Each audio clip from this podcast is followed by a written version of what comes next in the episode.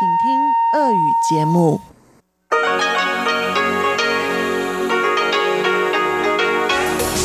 эфире Международное радио Тайваня.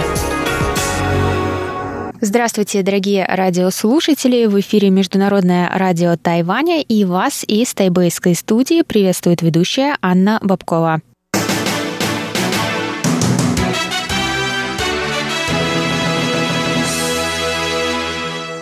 Сегодня среда, 29 июля, и мы начинаем наше ежедневное вещание с выпуска новостей сегодняшнего дня, а затем вы, как всегда, услышите тематические передачи «Среды», «Китоведение. Устная история» с Марией Ли, «Новости экономики» с Андреем Солдовым, а также повтор передачи прошлой недели «Звуки города» с Валерией Гемрановой и Иваном Юмином. Я вам напоминаю, что на коротких волнах вы можете слушать нас на частоте 9490 кГц с 11 до 12 UTC и на частоте 5900 кГц с 17 до 17.30 UTC. И, конечно, заходите на наш сайт по адресу ru.rti.org.tw. Там вы можете прочесть последние новости с Тайваня и послушать ваши любимые передачи в любое удобное для вас время. Также подписывайтесь на нас через подкасты и пишите нам письма с любыми мнениями и предложениями и отзывами на электронную почту русской службы по адресу russ.rti.org.tw. А теперь давайте к новостям.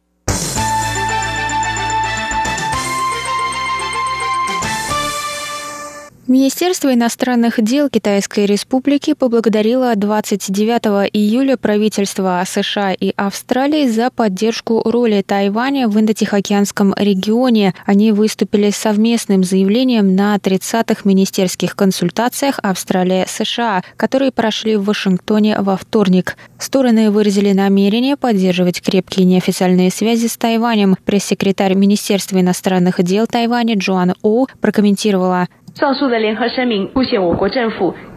это совместное заявление США и Австралии показывает успешные результаты новой политики продвижения на юг, которую активно реализует наше правительство. Это показывает, что международное сообщество видит Тайвань неотъемлемой частью Индо-Тихоокеанского региона. 以 она добавила, что Тайвань намерен продолжать сотрудничать со странами, с которыми он разделяет общие ценности и поддерживать мир и стабильность в регионе.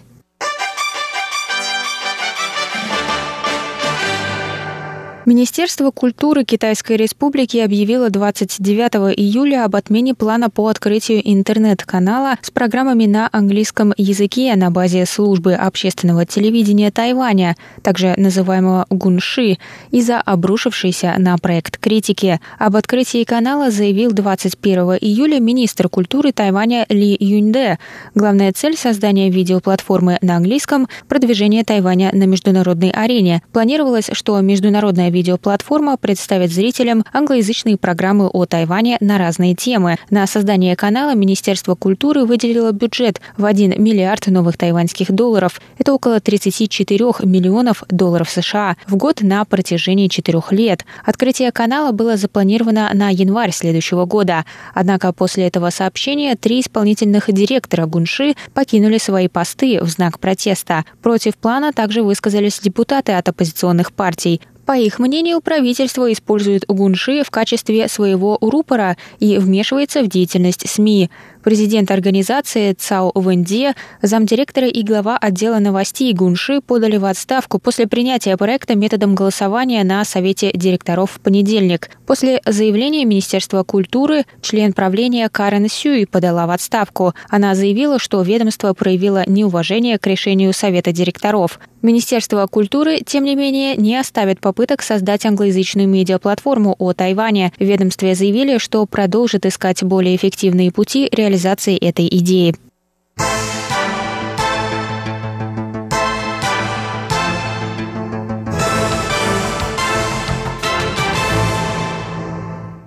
Бывший президент Китайской республики Ли Дэн Хуэй находится в больнице с февраля. 28 июля появились слухи о его кончине, однако были опровергнуты больницей 29 числа. Президент Цай Инвэнь и вице-президент Тайваня Лай Цинде навестили его в больнице в среду утром. В больнице сообщили, что состояние Ли Дэн Хуэй ухудшилось в последние месяцы, однако медперсонал оказывает пациенту всю возможную помощь.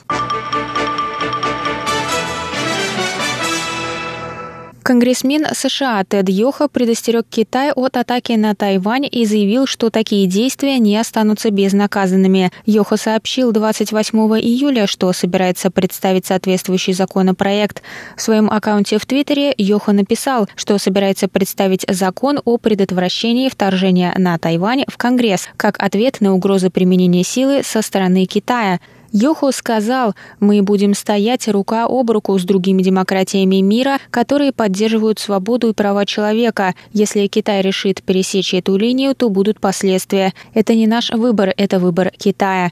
Законопроект поддерживает вступление сторон в мирные переговоры, однако в случае нападения на Тайвань закон будет давать право президенту США применить силу для защиты Тайваня.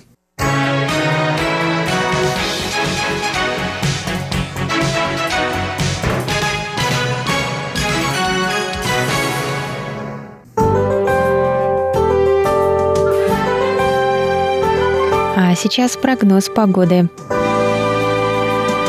Сегодня в Тайбэе было до 35 градусов тепла и ясно. Завтра в Тайбэе до 34 градусов тепла, возможный порывистый ветер. В Тайджуне также до 34 градусов тепла, солнечно с переменной облачностью. И на юге острова в городе Гаусюни до 33 градусов тепла возможны дожди с грозами.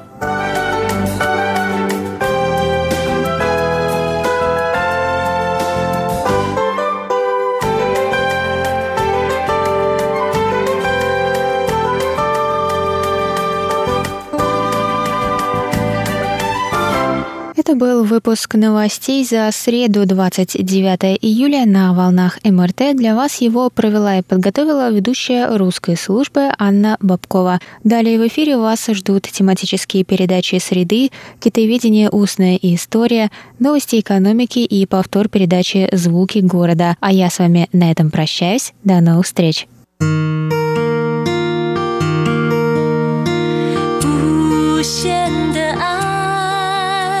向全世界传开，永恒的关怀，来自他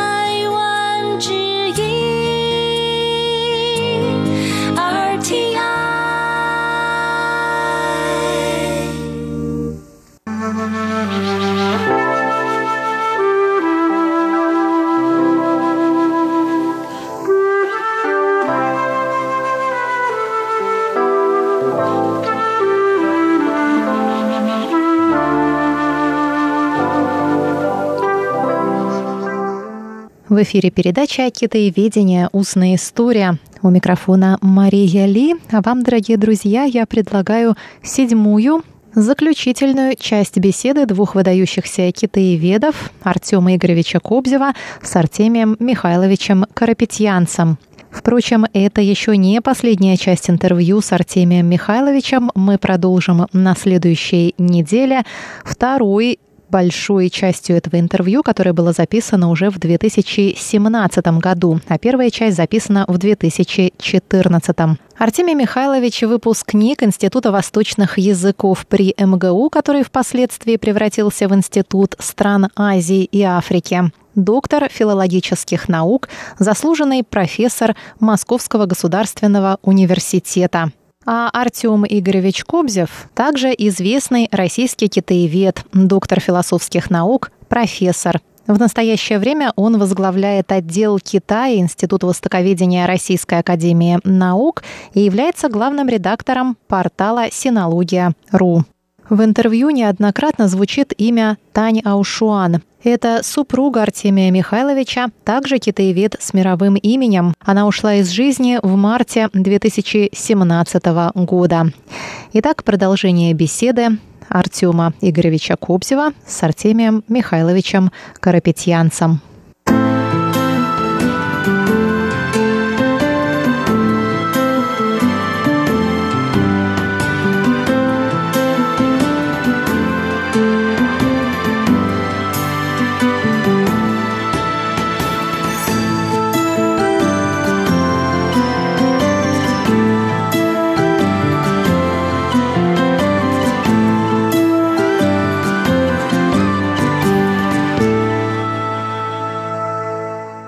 Китай континентальный вы когда попали потом, после вот этого детства? В 88 году по приглашению родственников моей жены, там и отец, и мачеха, и, соответственно, сестры по вместе брат. Поездка в Китай, конечно, было очень большое впечатление, потому что я практически видел Китай изнутри. Мы, мы жили у родственников, общались с китайцами. А как долго? Это было два месяца. А что, кстати, вам более ярким показалось? Вот это столкновение или наблюдение жизни китайской или вот э, там политическая энергия, или экономический подъем? Или что? Или люди? Ну, дело в том, что в это время как раз Хэшан появился. Это все обсуждалось довольно активно предпосылки того, что было в 89 году, там уже были. А для меня вообще возможность посетить Китай это была цена сама по себе очень большая. Я помню разные эпизоды. Ну, а вот такой вопрос о китайской культуре, о балетарности, о ее носителях. Мы с вами ее обсуждали. Вот я помню ваш любимый пример про узкое горлышко или значит, небольшой диаметр сосуда и большой подъем жидкости в нем. Вот, э, узок их круг ужасно далеки они от народа. Или вот э, спор сейчас, Переломов передает спор с феоктистом, который э, ему говорил, ну где ты тут на пекинских улицах видишь конфуцианцев, говорил феоктистов Переломову. А вы там увидели конфуцианцев, видели ли вы вот представителей настоящей китайской интеллигенции, рафинированных вот этих вот жу, или нет? Я сейчас вспоминаю, что мы ездили тогда, да, в провинцию Шаньцзун. И там был, забыл, как его зовут уже, специалист по Изину, самый знаменитый. Лю, по-моему. Да, есть, да, да, есть, есть, я с ним знаком. Ну вот, так что мы имели возможность пообщаться. Ну, все это было на ходу, конечно. Он даже председатель ассоциации да, да. Его, его текст, его книжку даже э, частично перевел э, мой соученик и покойный Увы Зайцев. Люда Дзюнь, этот ученый. Да, да, да. А сколько раз вообще после этого вы в Китае были? Значит, были раз, наверное, или больше на Тайване? Ну, раз были на Тайване, mm. один раз. А в Китае, наверное, раз пять после этого, да. В основном в связи с ассоциацией преподавателей китайского языка. А где были, в каких еще местах? Ну, сейчас был в Пекине. Я все вспомнил сейчас, что мы тогда, когда были в 98 году, у нас был статус Сюэджа, исследователя в Пекинском университете. На полгода давал mm. возможность там быть. Это было очень хорошо. Уже 10 лет спустя таким образом. Вот, и мы тогда побывали в Шэньцзэне, места, где прошло детство Тайошон, Ухань, Шанхай. Так что была такая поездка небольшая по стране в конце нашего побывания. Вы тогда там в музее не наблюдали результаты великих археологических открытий китайских? В Ухане в музее, скажем. В Чанша там огромные тоже есть. Чанша мы не были. В Ухане нет, мы в музей не ходили. Мы в этом самом, самом музее истории Китая, который в Пекине. Там я помню все это очень хорошо. Он сейчас переделан в Национальный музей, просто совершенно шикарнейший, ну, ну красоты неимоверно, потрясающий вообще. А все-таки а какими-то китайскими крупными учеными, помимо Люда Дюня, вы встречались? Нет. Нет. А с западными учеными, какими-нибудь известными? Ну, я помню, по-моему, вы с Грэмом встречались. Да. Очень интересно. Может быть, что-то вспомните? Ну, с ним научных проблем не обсуждали. Вот, а просто так общались, потому что я был в Англии в 90 году. Фонд Сороса, блядь, субсидировал этот поездку. Основное место было Оксфордский университет. Там у меня старый друг Арчи Браун, довольно известный советолог. И оказалось, что какие-то родственники его секретаря, который на кафедре был, они являются связаны с Греймом. Поэтому меня туда довольно просто попал.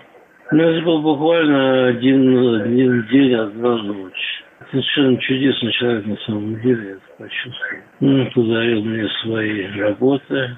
Очень странное совпадение, потому что он в свое время раз занимался Гуи. Он лезу, прошу прощения, занимался. И там он был среди главных врагов позднее, идеалист, все такое прочее. Ну так, а потом с ним познакомился. Там же еще тонкость э, про Проледзе. Он э, опубликовал перевод раньше, чем она. А она говорила, что она сделала раньше, и он у нее украл приоритет. Здесь опять кто у кого украл. Ой. Вот, ну, на мой взгляд, это действительно одна так, из крупнейших величин э, синологических. То есть там книжка Амодзе, конечно, mm-hmm. выдающаяся вещь. Она переиздана была, кстати, было второе издание. Вот, и меня, моя мечта все-таки как добиться перевода на русский язык. Ну и вы, кстати, да, тоже в итоге в нашей компании про Модин да, участвовали. При, при соседях. Да, и в общем там тоже во многом построено это на результатах Грэма. Да, конечно. Ну, а, кстати, он э, как внешне выглядел, вот какие-то особенности личные очень просто одевался, просто был в общении. Кого-нибудь еще удалось повидать лично? Ну, немножечко я имел дело с Лутхаузеном, который поэзии колокола, прочим музыкальным делам старик. А потом еще, естественно, это Хапсмайер. А, вот, кстати, интересно, да, про Хапсмайера. А вы, вы, вы с ним виделись? Да, конечно. А он, э, насколько мне известно, и, и русским владеет в какой-то мере? В какой-то мере владеет, да. Вот, мы с ним в Пекине встречались как раз в 98 году. Он до этого сам вообще с ним встречался в Вене. Там, кстати, тоже это интересная история. Вот этот Нидомовский том, который в итоге делал Хапсмайер, mm-hmm. должен был делать Хвилевский, да. А вот сейчас, значит, всплыла э, история возложения, опять-таки, э, нашего коллеги Кучеры о том, что, оказывается, Хмелевский, значит, ну, для нас он с вами близкий, как человек, тоже точные логические методы, первый начавший применять к китайским текстам.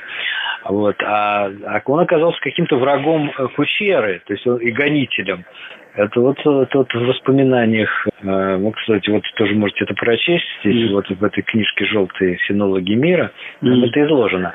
По-моему, у вас тоже какая-то была полемика с, с Кучерой, если я не ошибаюсь, с переводами э, философских текстов. Или, или Хунфаня как раз, или вы как-то одновременно, он перевел, а вы тогда, э, по-моему, в 75 году написали как раз статью об этом Хунфане. Она была очная, заочная или, или что? Что-то какие детали?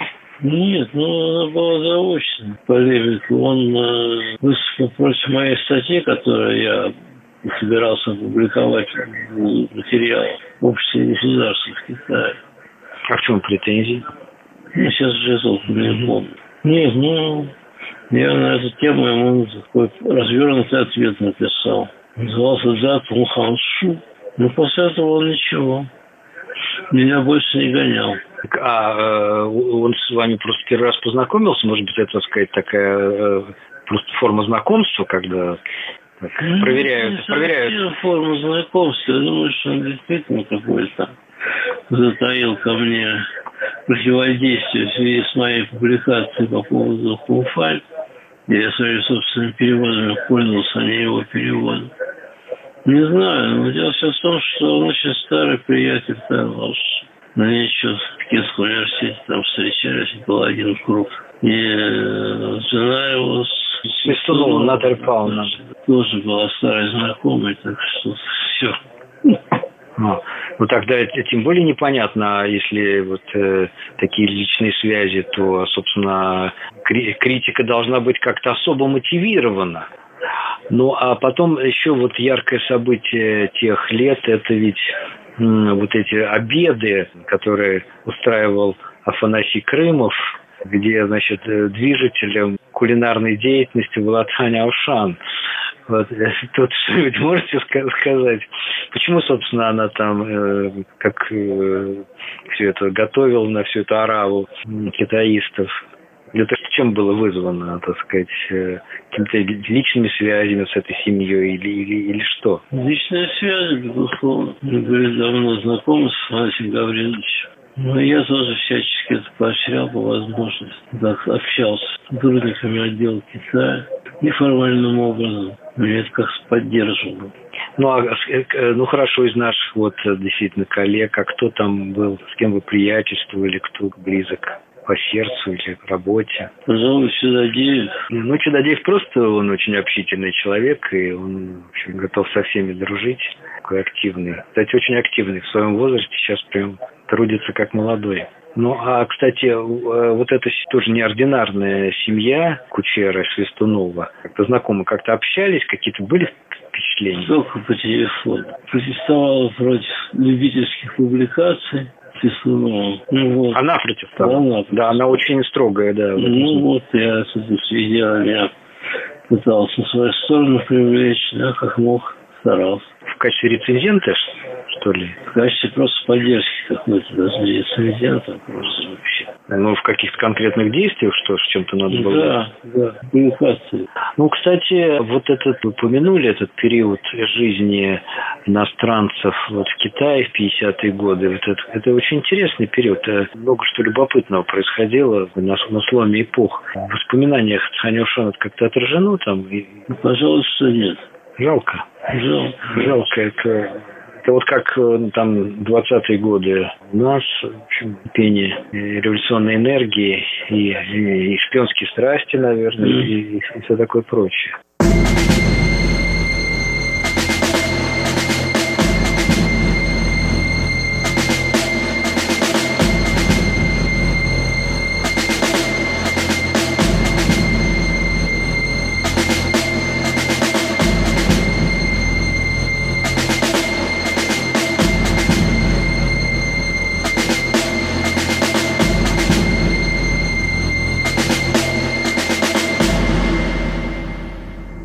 Ну, такой общий теоретический вопрос. Ваше мнение о синологии, вот, может быть, какое-то интегральное, о нашей отечественной, российской, о ее соотношении с э, западными синологиями, а может быть, вот сейчас так формируется новая китайская синология, которая пытается, между прочим, э, активно влиять на эти отрасли в других странах. Значения, разные методики, вообще, так сказать, они сопоставимы ли?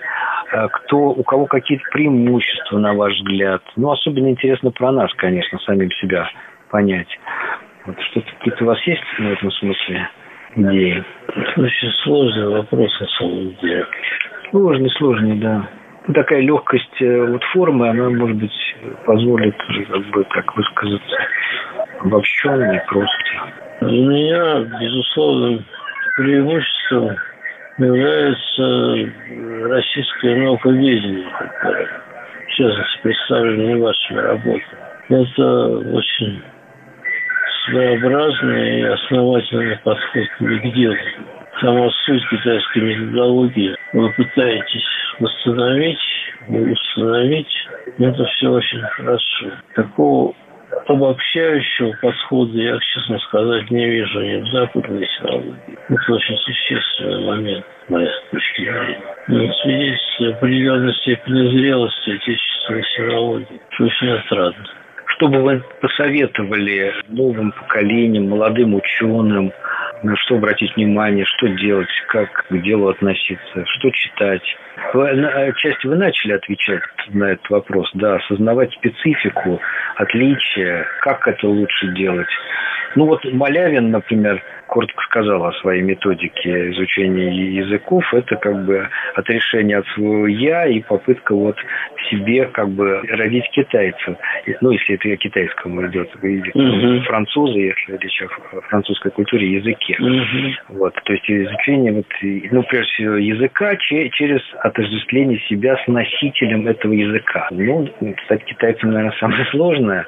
Может быть, это быть правильно, или, или как-то вы согласитесь или поправите да нет, я в принципе согласен с этим. Я хочу только единственное заметить, что главное направление должно быть признана реконструкция процессов, исходя из здравого смысла. Вот я пытаюсь, например, показать, как традиционная китайская фонология возникла сама по себе. Не то ее чужесть, которую она представляет собой, а то, как она могла произойти, и что это единственное реальное единственная возможность была развития именно такой формы, которая поимела место быть.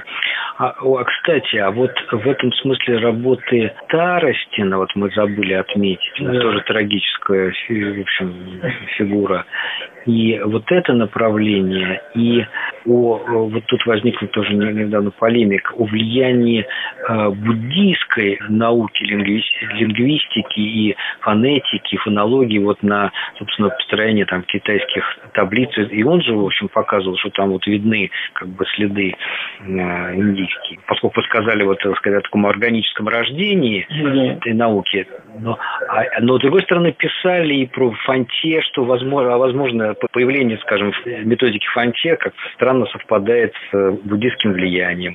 То есть вот это направление, как вы прокомментируете? То есть Старостин и, и э, буддийские влияния в одном, пакете. Старостин лично совершенно выдающийся, я его тоже хорошо знал. Против этого я ничего выдавить не могу. Какое-то влияние, безусловно, было в индийской традиции. Но основой всего являются чисто внутренние процессы, которые происходили. Ну, в китайском так можно выразиться, потому что языкознания как такового еще не было. Было, была некоторая поэтика, так можно выразиться, и частью этой поэтики явилась. Явились те самые фантея, книги рифм, таблицы рифм и так далее кстати, у меня возникла мысль, что вот интересно было бы проследить, как работает эта китайская машина переваривания всего иностранного на разных уровнях и в разных областях культуры. Там начиная от э, техники, технологии вещей, кончая вот, так сказать, такими сложными научными конструкциями. Это, это любопытно, потому что вот я как-то в этом вижу специфику китайской культуры, которая вообще все, все, все переваривает, да. да. Как пылесос все, э, значит, в себя вбирает, и вот это мы видим сейчас, а вот это же из древности явно было, и как все делает своим.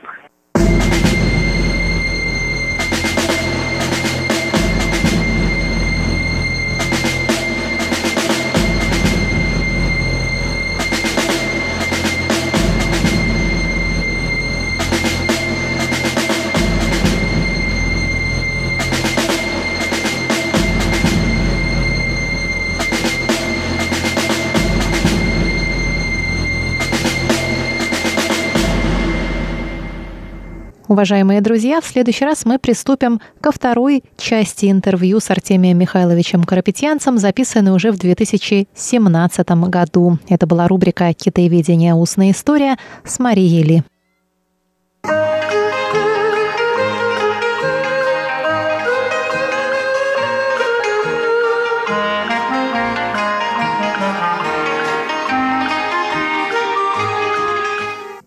Здравствуйте, дорогие слушатели Международного радио Тайваня.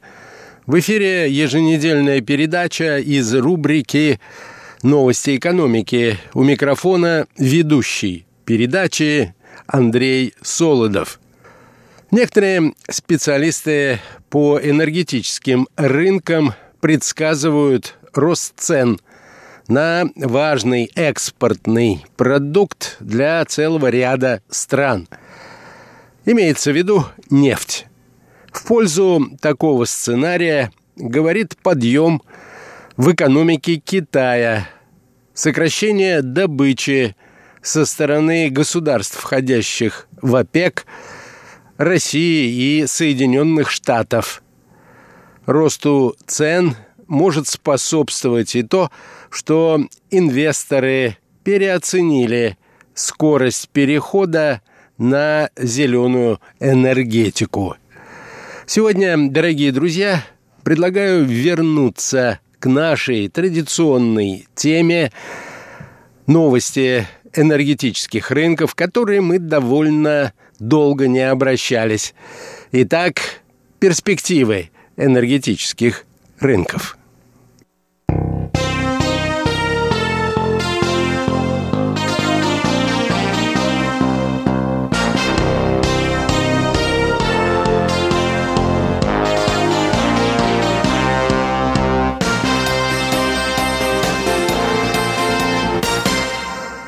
Именно этому посвящена статья Джо Уоллеса, опубликованная не так давно в одном из наиболее авторитетных американских изданий The Wall Street Journal.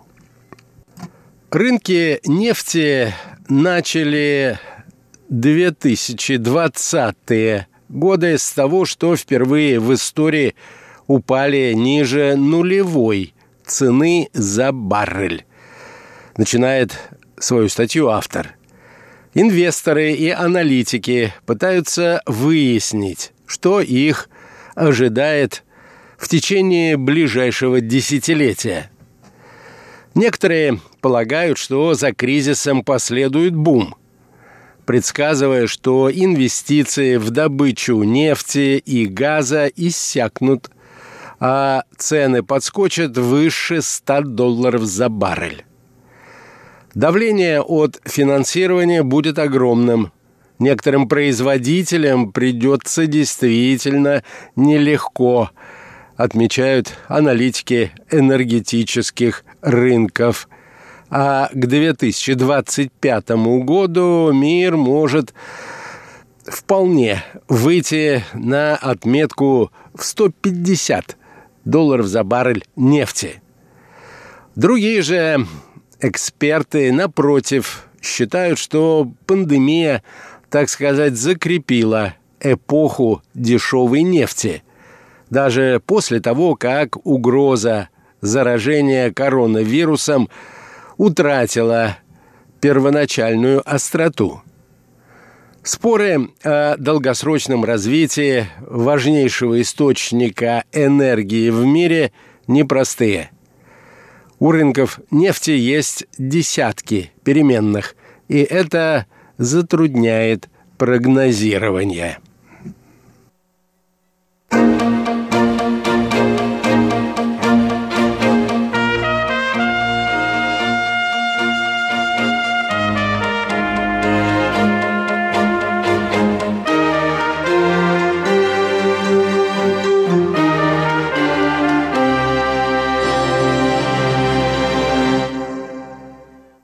В долгосрочной перспективе большинство аналитиков солидарны, что цены должны стремиться к уровню, когда производители добывают достаточно нефти, чтобы покрыть спрос, и при этом получают прибыль. Новый коронавирус осложнил эти расчеты. Инвесторы не уверены, изменит ли пандемия структуру транспорта и потребление навсегда в сторону, так сказать, понижения, или наоборот, даст толчок прогрессу, ускорив переход к более чистым, экологичным источникам энергии. Упав до отрицательных значений в конце апреля, цены на нефть стали быстро восстанавливаться – чему способствовали подъем в экономике Китая и сокращение добычи со стороны Организации стран экспортеров нефти, а также ее производителей в России и Северной Америке. Однако рост застопорился на фоне новых вспышек коронавируса, которые грозят подорвать спрос на топливо в южных и западных Штатах Америки. Фьючерсы на бирже Соединенных Штатов на западно-техасскую нефть, основную марку американских рынков нефти, с конца июня торгуются довольно стабильно на уровне около 40 долларов за баррель. Причина роста – управляющие активами и банки отказываются финансировать необходимые инвестиции – в существующие и перспективные нефтяные скважины. И складывается в результате этого некоторый дефицит нефти. Нефтяные компании уже сократили планы расходов в попытке стабилизировать свои сметы в ответ на выпадение доходов из-за пандемии. Компания ExxonMobil – которая не так давно предупредила о больших потерях во втором квартале, заявила, что планирует сократить капитальные расходы в 2020 году на 10 миллиардов долларов, что составляет примерно 30%. Крупным европейским компаниям приходится еще и реагировать на давление инвесторов, которые требуют сократить углеводородный след. В целом ожидается, что инвестиции в разведку и добычу нефтегазовых активов сократятся в нынешнем году более чем на 30% до 330 миллиардов долларов примерно.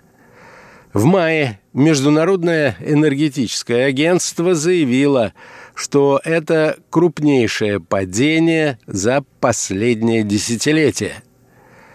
По словам аналитиков из банка GP Morgan, такое затягивание поясов скажется на добыче нефти в долгосрочной перспективе – по их оценкам, примерно выпадает 5 миллионов баррелей в день или примерно 5% от уровня добычи до пандемии нового коронавируса.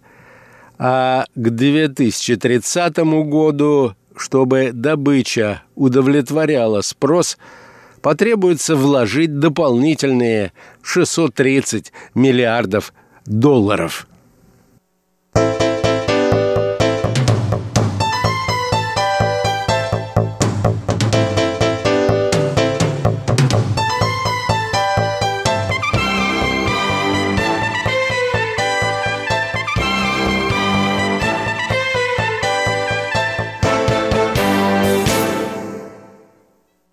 По заявлениям ряда экспертов, для того, чтобы стимулировать добычу нефти цены будут расти быстрее, чем раньше. Отчасти это объясняется тем, что инвесторы советуют компаниям добывать более качественную нефть и сокращать выбросы метана. А в результате этого производственные затраты должны возрасти. Может ли нефть перевалить за 100 долларов в ближайшие два года? Задаются вопросом эксперты, и некоторые из них отвечают «да, это вполне возможно». Директор по инвестициям Лондонского инвестиционного фонда Матильда Ричард Фуллертон – предполагает, что цена на нефть во второй половине 2020-х годов превысит 100 долларов за баррель. Физически нефть не заканчивается, отметил он. Мы вложим капитал, чтобы заполучить к ней доступ. Такие прогнозы расходятся с фьючерсным рынком, пишет автор статьи который на оставшуюся часть десятилетия предполагает, что нефть марки Brent не будет стоить дороже 60 долларов за баррель. Рынок переоценивают. Настолько быстро мир уходит от ископаемого топлива, считают более осторожно настроенные эксперты. При этом соглашаются с тем, что цены вырастут и, возможно, превысят пик 2008 года, когда они достигли уровня в 148 долларов, подтолкнув производителей сланцевой нефти в Америке и в других местах с наращиванием добычи. Переход на зеленую энергию, например, ветра и солнца, лидеры бизнеса поддерживают. Но за пределами Евросоюза эта политика реализуется крайне медленно. Поэтому использование ископаемого топлива будет расти и дальше. Для других же возврат к 100 долларам – это фантастика, пишет автор – по словам аналитика Citigroup Эдварда Морса, нефти по 50 долларов за баррель производители смогут добывать более чем достаточно. Его логика такова. Технологические новинки позволят снизить производственные затраты, а пандемия стимулирует людей и впредь работать дома – и меньше ездить и путешествовать, что ограничит спрос на нефть. По мнению аналитика Морган Стэнли, Мартина Ратца, пишет автор статьи, ОПЕК удержит рынок под контролем. По его словам, когда замаячит пиковый спрос Саудовская Аравия и другие производители дешевой нефти откроют краны. Но не для того, чтобы стабилизировать цены, а с целью завоевать больший сегмент рынка.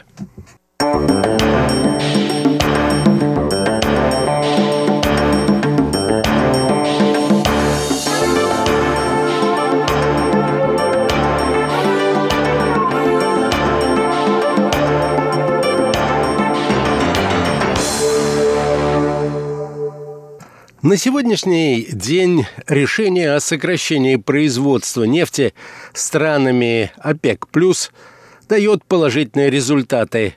В частности, благодаря сотрудничеству таких стран-производителей нефти, как Ирак, Казахстан, Азербайджан, Нигерия и Ангола. Более того, положительная динамика увеличивает надежды на реальную перебалансировку нефтяного рынка. Энергетической информации Министерства энергетики Соединенных Штатов Поставки нефти в ближайшем будущем сократятся более чем на 45 миллионов баррелей в сутки. Если не будет произведено дополнительных капиталовложений в существующие или новые нефтяные месторождения. На этом, дорогие друзья, позвольте мне завершить нашу передачу. Сегодня речь шла о перспективах восстановления энергетических рынков. Всего доброго, до новых встреч!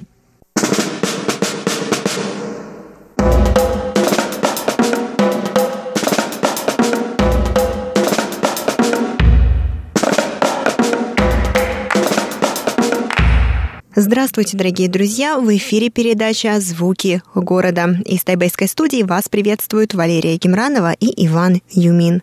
Дорогие друзья, если вы помните, на прошлой неделе мы с вами отправились на ярмарку вакансий. Что ж, сегодня мы продолжим говорить на эту тему и узнаем, какие же компании были представлены на данной ярмарке, а также какие позиции были предложены для соискателей работы. Оставайтесь с нами.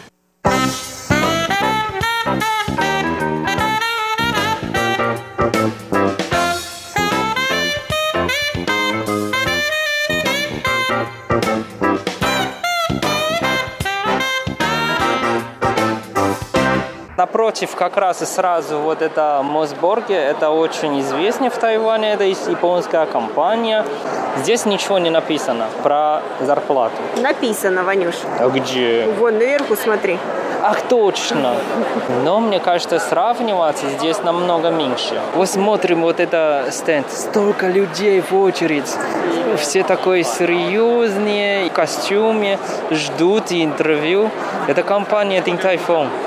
Ничего себе, действительно, они в очень официальной одежде. И они очень отличаются от всех остальных стендов здесь. Очень много. Да, вот смотри. Я раз, не ожидала, что раз, так много. Раз, два, три, четыре, пять, шесть. Вот, шесть столов. Ванюша, мне кажется, вот ребята, которые сидят там же, вот в очереди, мне кажется, они тоже ждут, потому что там, скорее всего, предсобеседование, а потом те, которые прошли то предсобеседование, они идут сюда на основное собеседование. Ну да. Вот Или очень наоборот. серьезный. Да, очень много ребят, очень много. Что самое интересное, Ванюш, я не вижу здесь никакой таблички заработной платы. Да, здесь ничего не показывай. Ничего. А столько людей. Зато теперь мы знаем, какая Нет, компания. здесь написано. А, да, есть. Ну, тогда понятно, потому что они ищут повара. Довольно, довольно хорошая зарплата. 55 тысяч в месяц. Да, ну вот смотри, допустим, для человека, который без опыта работы, у него зарплата может начинаться от 39 тысяч и доходить до 43 тысяч.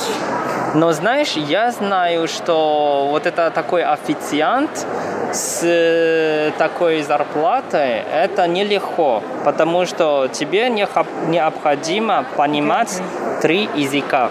Минимум китайский, английский и японский. Да, но учитывая, что у этой компании еще и стандарты высокие, то есть это не Мосбургер, это действительно ресторан международного значения, правильно? Ну да.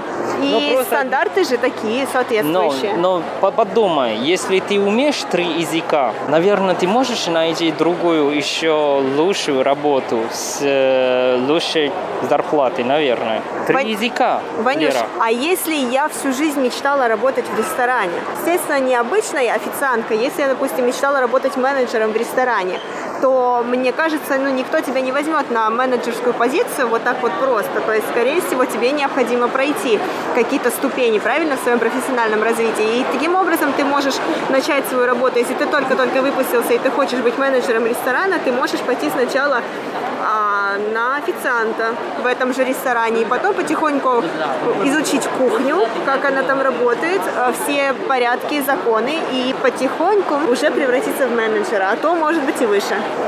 Ну, наверное, ты права. Просто я считаю, что если ты уже знаешь три языка, еще больше возможностей. А почему в ресторане? Ну, если это их мечта, ну, тогда понятно, я не против. Нет, не факт, что... Знаешь, вот мы же с тобой только что прошли мимо компаний, которые предлагали гораздо меньшую заработную плату. Если, допустим, я действительно хочу работать в ресторанном секторе, и я владею языками, почему бы и нет? И я только что выпустилась. Какая разница, пойду я работать в какую-то компанию, чтобы поддерживать, там, я не знаю, подметать, убирать, поддерживать оборудование, либо копировать бумажки, если мне это не интересно. Или я пойду в ресторан, где мне действительно, мне нравится работать с едой, с людьми, мне нравится изучать это все. Я думаю, я бы пошла. Хорошо, у меня нет претензий. О, смотри, вот интересный стенд. Какой? Это автобус. Они ищут э, водителя. Вот они ищут водителя за каждый месяц 42 тысячи. Ну, Начиная от 42. да, начинается. Ну Честно говоря, не- неплохо. Неплохо. Но здесь все всегда есть но. За такую зарплату, а сколько тебе надо работать? Сколько тебе надо за рулем часов?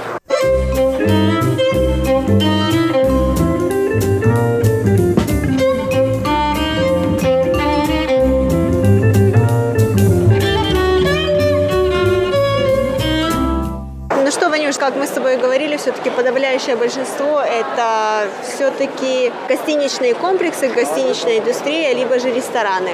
Подавляющее большинство. Очень мало мы здесь видим каких-то компаний э, технологических, либо тех же самых компаний, которые разрабатывают компьютерные игры. Вот смотри, мы сейчас э, стоим перед э, стендом. Это называется Taipei In Group. Это все связано с гостиницей. Вот интересно, я видел там специальная вывозка, просто там написано, что срочно ищем те, кто паркует. Парковщики. Парковщики, да. И, честно говоря, такая зарплата, я... Хочешь пойти парковщиком, Вань? На Попробовать. На полставки. А еще ты можешь пойти на человека, который будет по ночам работать на ресепшене. И Ну зарплата да. от 40 до 47 тысяч. Без опыта работы. Мгм. А парковщик это можно 41 тысяч. Допустим, я когда только выпустилась из университета, не университет, это была магистратура, и я пошла работать на заработную плату 35 тысяч тайваньских долларов. Э, При вычете налога это получалось там 32, по-моему, тысячи, я точно уже сейчас не помню. Надо сказать, что как раз ты сказала, что ты окончила магистратуру, и, скорее всего, должно быть, ну, я имею в виду, что должно быть работа связана с хорошей зарплатой. А я заметил, что здесь вообще они не смотрят бакалавр или Магистр. магистр или доктор. Это интересно. Ты никогда не работал на нескольких работах, Вань? Я работал, когда учился в университете, я подрабатывал столько работ. Четыре, наверное. А где работал, если не секрет? Ну, университет, в ресторане и преподавал детям английский язык и так далее. Вот смотри, ты помнишь Чун Шейтан? Конечно. Ну да, это мы делали передачу тоже про джинджунай чай или чай с копиёкой. Вот они тоже, эта компания тоже ищет рабочих. Зарплата тоже невысокая. Печальная. Я была уверена, что у Шуэтан должна быть зарплата побольше, повыше точнее, потому что все-таки это сеть ресторанов, они достаточно популярны, там всегда есть люди, а очень часто там нет мест, и увидеть такую достаточно низкую зарплату, мне кажется, это немножко ну, несправедливо, наверное, потому что я уверена, что они зарабатывают очень много денег, а, учитывая, что как бы продукты э, в данном ресторане, да, в сети данных ресторанов, все-таки они достаточно высоки по цене. В Тайване самая низкая зарплата по правилу должно быть э, не меньше, чем 23 800 тайваньских долларов. А да, как в и- России? И, в переводе на русские рубли это будет где-то в размере 46-47 тысяч рублей. Что я тебе хочу сказать, очень приличная зарплата в пересчете на российские деньги. Я больше чем уверена, что у многих сегодняшних выпускников вузов не будет даже такой зарплаты. Вообще в России, несмотря какая э, специальность у, у них, Вот, в том-то и дело. А, наши зарплаты разнятся очень сильно по городам. А в Москве, естественно, зарплаты выше, чем во всех остальных городах России. Вот. И нужно смотреть конкретный город, конкретную специальность, потому что я не знаю, как бы я не мониторю российский рынок а, вакансий, поэтому точно тебе сказать не могу, но я тебе могу сказать, что 46 тысяч, да, вот, которые минимальная заработная плата здесь на Тайване, она очень высокая вот для русских в России, соответственно. И в этом плане, конечно же, тайваньцы здесь хорошо защищены, мне кажется, в отличие от русских студентов, потому что все-таки здесь гарантируется, что хотя бы 23 800 они будут получать.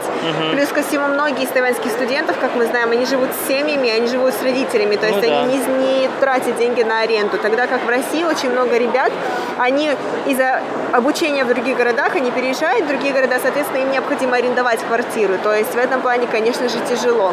ну на самом деле, да, в Тайбэе тоже зарплата намного больше, чем в других городах. Но хорошо, что у нас есть такое правило, что зарплата нельзя меньше, чем такая сумма. Если мы будем судить по вот сегодняшней выставке, конечно, 30 тысяч для ТБ это немного. Особенно если ты снимаешь квартиру. То есть если ты живешь с родителями, наверное, еще, я думаю, что в Ну принципе да, более-менее. это нормально. Если ты студент и только что выпустился из университета.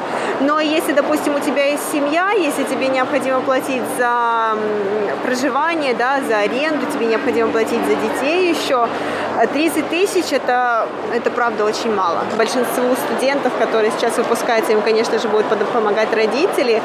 Но вот, допустим, что делать тем людям, которые сейчас идут, ищут работы, которые уже находятся в возрасте и решили просто сменить сферу своей профессиональной деятельности, я не знаю. Ну, кстати, ты мне сказала, что в этом году, то есть именно сейчас, выпускников где-то сколько? До- 293 тысячи. Не жалко, потому что они окончили университет или колледж, а сейчас коронавирус. Им вообще трудно найти работу, вообще. Да, это очень тяжело сейчас не только на Тайване, но и везде, в принципе, по всему миру очень тяжело найти работу. На Тайване все-таки хоть как-то более или менее спокойно, потому что здесь можно проводить ярмарки вакансий, потому что здесь все-таки не так много потерявших работу, если мы будем даже сравнивать с Россией или с, Амери- с Америкой, с европейскими странами. Но, тем не менее, мы, да, мы знаем прекрасно, что Тайвань остров маленький, естественно, возможности здесь ограничены, а выпускников достаточно много. Кроме выпускников, здесь также есть э, люди, которые ищут работу, которые, допустим, ушли с работы, лишились работы. И действительно здесь очень большая проблема найти работу, а уж тем более, если ты иностранец. А я хочу тебе говорить, что хотя мне жалко, что они в этом году окончили университет и встретили сразу коронавирус, наше правительство Тайваня правда помогает.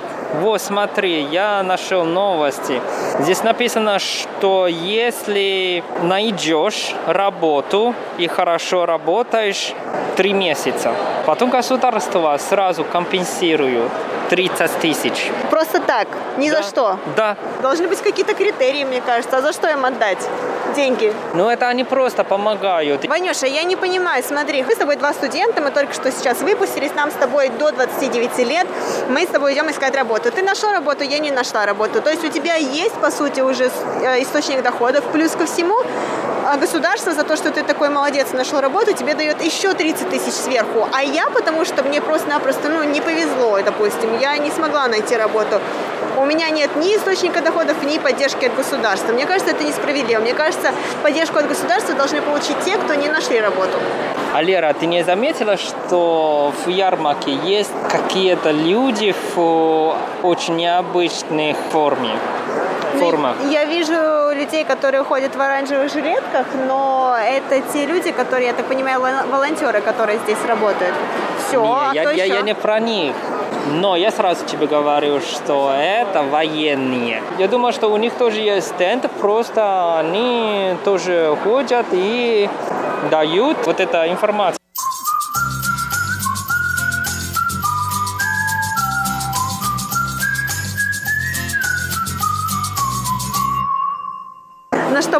Заканчивать, Ванюш? Ну да, спасибо за загадку. Честно говоря, интересная. И хорошо обсуждали. Но можно потом еще глубже обсуждать. Но это правда вечный вопрос, связанный с работой. Спасибо тебе, Ванюш. А, Мне тоже понравилось. Я действительно впервые побывала здесь. Мне кажется, что подобные выставки должны существовать. И должно быть, возможно, наверное, не одна в год, а дважды в год. Возможно, одна как раз-таки летом, когда выпускники выпускаются, и другая, может быть, после китайского Нового года, либо, наоборот, перед китайским Новым годом, когда многие люди меняют работу, либо они уходят с работы. И мне бы, конечно же, хотелось бы видеть здесь намного больше компаний. Мне хотелось бы здесь видеть крупнейших тайваньских игроков. Дорогие радиослушатели, надеемся, что вам понравился сегодняшний выпуск передачи. Его для вас, как всегда, подготовили и провели Иван и Умень. и Валерия Гемранова. До скорой встречи. Пока-пока! Пока. Ladies and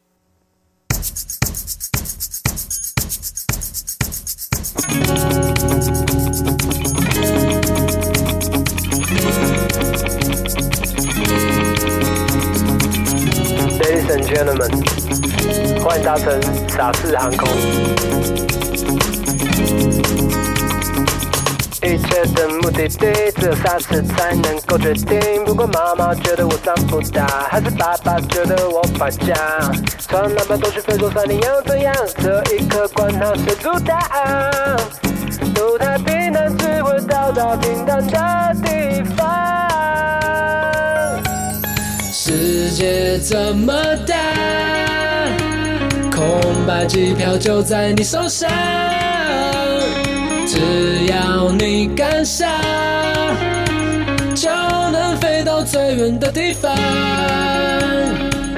我们的目的地只有霎时才能够决定，不管别人怎么想怎么想，谁是真的傻，推走就怎样。哪怕大战虚度怪物，是又那又怎样？这一次霎时绝不退让，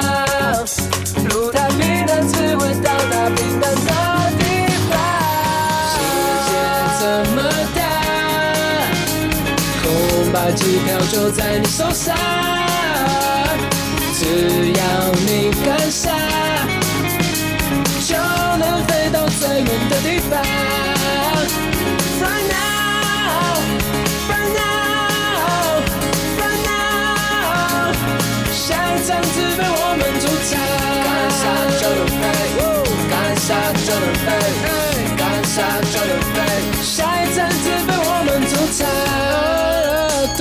message